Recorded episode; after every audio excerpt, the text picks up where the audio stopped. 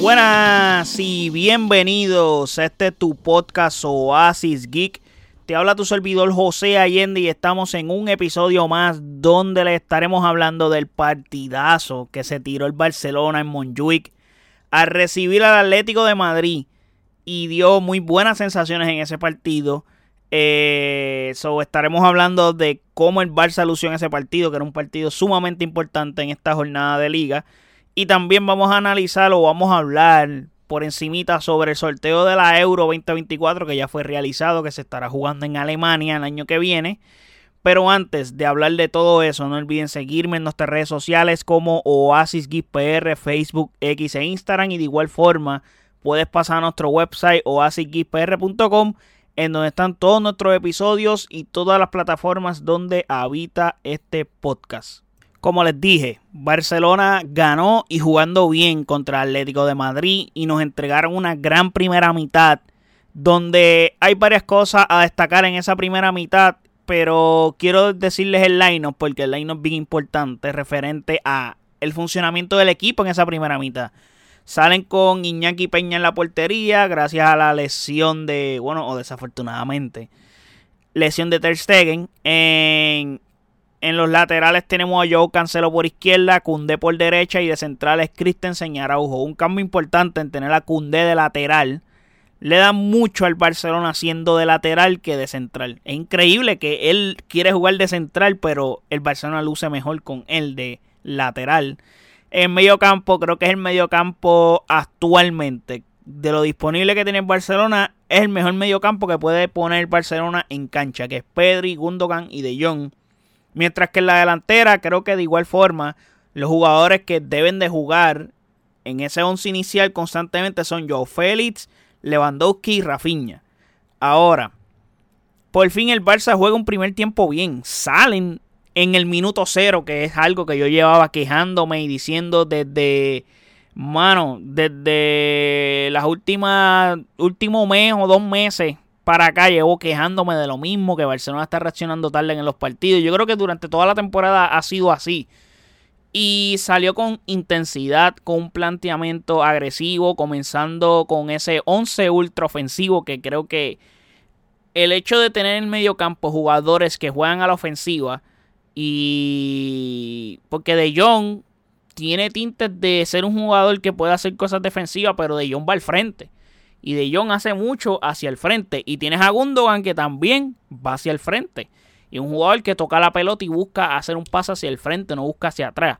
Y, y son jugadores que le dan al Barça algo para estar en campo rival. Así que tener ese medio campo es muy saludable para el Barcelona en ese sentido. Donde Barcelona hizo de todo para golear al Atlético de Madrid menos tener puntería. Estaba bien malo en esa área porque fallaron muchas, o sea, muchas jugadas eran creadas de manera excelente colectivamente, pasando el balón rápido, movimiento de balón bien rápido y tener en cuenta que este partido estaba caliente por todo lo que rodeaba el matchup entre Joao Félix enfrentando al Atlético de Madrid, ya sabemos lo que ha pasado entre el club y el jugador. Y Joao Félix, que venía inspirado hoy, fue el jugador que anotó el gol que le dio la victoria al Barça.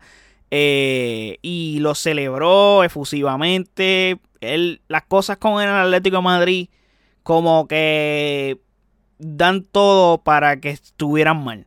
Y no tan solo eso. El gol fue una gran definición. Fue el mejor jugador del, partido.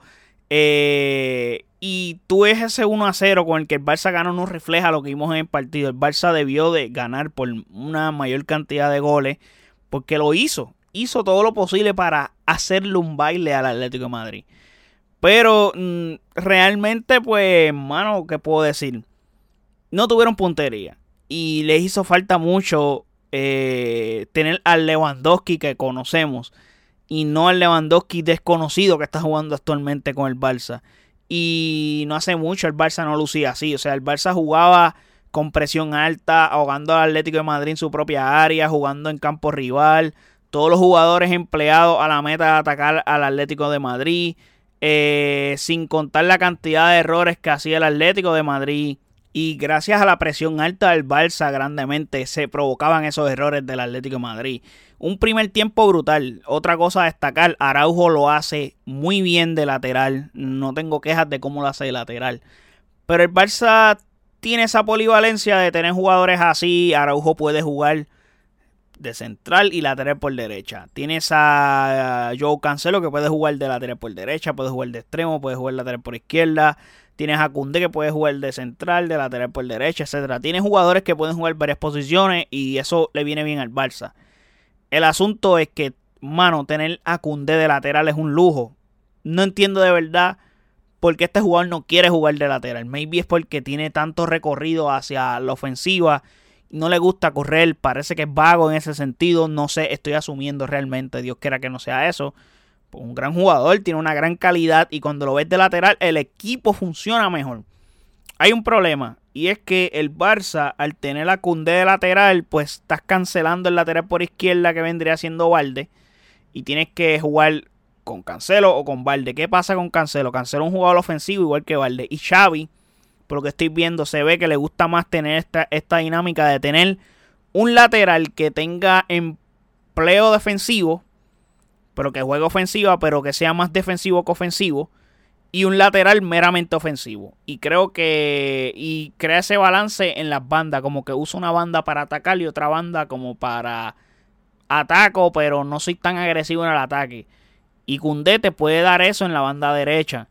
Y ahí sale rezagado Valde porque Cancelo, eh, aparte de... Bueno, Valde también es joven, que puede entenderlo. Y... Tengo que decir, Cundé es mejor de lateral. Y si Cundé está jugando bien de lateral, él va a seguir jugando de lateral. Eh, él tiene que entender que pues el equipo lo necesita lateral y el equipo juega mejor de lateral, tiene que aceptar ese rol. Yo entiendo también que él tuvo la conversación con Xavi de que pues él quiere jugar su posición, su, el, central, etcétera. Y mano, eh, desafortunadamente para el Barcelona, eh, pues él le está metiendo la presión al club para jugar en la posición porque pues hay otros equipos también interesados donde sí le van a ofrecer jugar en la posición, pero lo hemos visto recientemente que no ha lucido muy bien jugando de central, se lo han comido vivo y él es un gran central también, no se equivoquen, él es un buen central, pero luce mejor de lateral. Y no quiere jugar en la posición, no entiendo por qué. Y está brutal, mano, porque Cundé tiene un finés en lo que él hace en esa banda, en la forma en que él hace el pase, los centros. Y hace grandes jugadas, es otra cosa. Ahora, siguiendo hablando de esa banda, el trabajo que hizo Rafiña fue muy bueno, mano. Creo que todos los jugadores lo que les faltaba era freaking puntería. Rafiña es malísimo definiendo. Hubo una que hizo todo bien brutal y si llega a anotar, eso iba a ser un golazo porque se quitó tipos de encima, se asoció muy bien, si no me equivoco fue con, con Gundogan o De Jong o Pedri, uno de los tres del medio campo se asoció muy bien, con el mismo Lewandowski también que se la devolvió.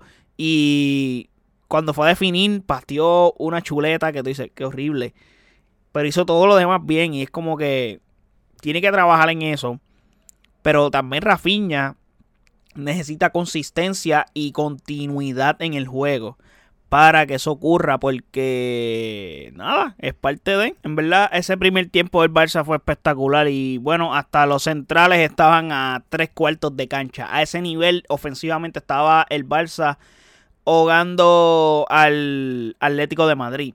Ahora, creo que el Barça mereció anotar más goles. Y podríamos estar hablando de que el Barça le dio un baile al Atlético de Madrid si estuvieran ganando por una mayor ventaja de goles. Pero desafortunadamente no fue así. Entonces no puedo decir, ya el Barça le dio un baile al Atlético de Madrid porque solamente anotó un gol. Y a pesar de que están jugando espectacular y probablemente es uno de los mejores partidos de la temporada del Barcelona, eh, no estaban anotando. Y al final del día, pues este juego se trata de, de meter la pelota a la portería. Pedri, tengo que decir, su mejor juego de esta temporada sin duda alguna. Jugó brutal, también hizo un gran trabajo en cancha y se ve que su nivel de juego está regresando. Se ve que lo cogieron bien con calma en la lesión. Déjame tocar madera para que no se me lesione otra vez. Y está haciendo un buen trabajo, jugó casi los 90 minutos. Eso fue bien importante para el Barcelona. Ahora, segundo tiempo, el Cholo Simeone recapacitó, vio que cometió errores en el planteamiento inicial y hizo cambio donde aparentaba ser que le estaba, porque él vio que Barcelona le estaba dando una clínica de fútbol y intentó mejorar. Estaba más al frente, menos retrasado. Eh, trató de pelearle al Barcelona en los primeros minutos del segundo tiempo, pero no duró mucho eso porque tras que el partido estaba caliente, por lo que les mencioné de Joao Félix, el Atlético Madrid, luego de ese gol pegaron a salir un montón de tarjetas, pegaron a salir patadas, el juego se calentó bastante, había muchas faltas y entre eso y lo picante que estaba el partido, Barcelona logró recuperar el dominio del juego, logró tener la posesión, eh, posiciones más prolongadas, comenzó el Atlético de Madrid a retroceder nuevamente metros en el campo.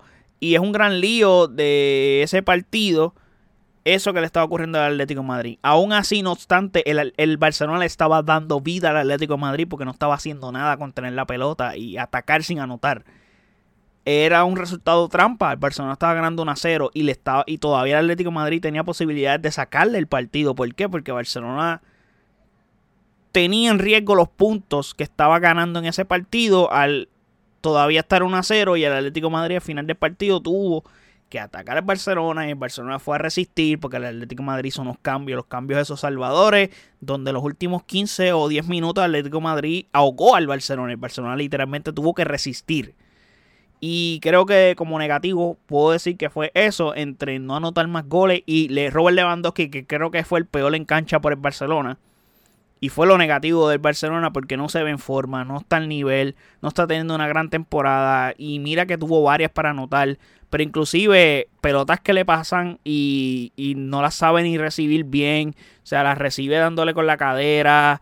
Eh, está fallando en ese, en, ese tipo de cosas que él es un caballo. O sea, en otra tuvo una que la tuvo para definir, se sacó el defensa encima, tuvo el mano a mano con el portero y la tiró afuera. Probablemente con un Lewandowski a buen nivel, la vida del Barcelona en liga hubiese sido muy distinta. Eh, porque hay que ser justos. El año pasado Barcelona ganó la liga, pero gran parte fue por la contratación de Robert Lewandowski que anotó los goles clave esa temporada. O sea, esa primera mitad de temporada, Lewandowski cargó al Barça en los hombros. Luego el Barça logró resistir con un Lewandowski ya cayendo. Porque Lewandowski después del Mundial no ha vuelto a ser ese jugador que, que fue cuando llegó al Barça. Porque él llegó y solamente tuvo un juego malo. Luego de ahí Lewandowski estaba cómodo, jugando bien. Y no ha regresado ese jugador de nuevo al Barça después de la Copa Mundial. Y fue el pilar de la ofensiva del Barça la temporada pasada. Y para terminar, Gran victoria en Barcelona, importantísima.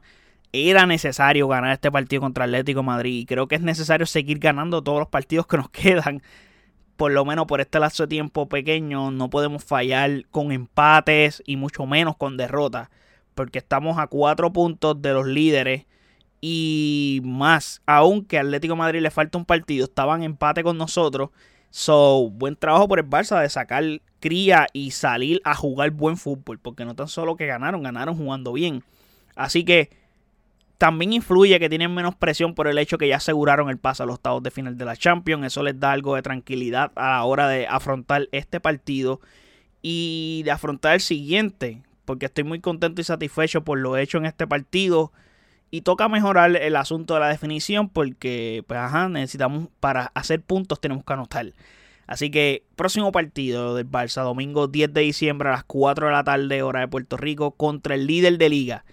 O bueno, uno de los líderes porque están en empate en puntos, que es el Girona, que está en empate con el Real Madrid. Pero el Girona es el rival del Barça la próxima fecha en liga.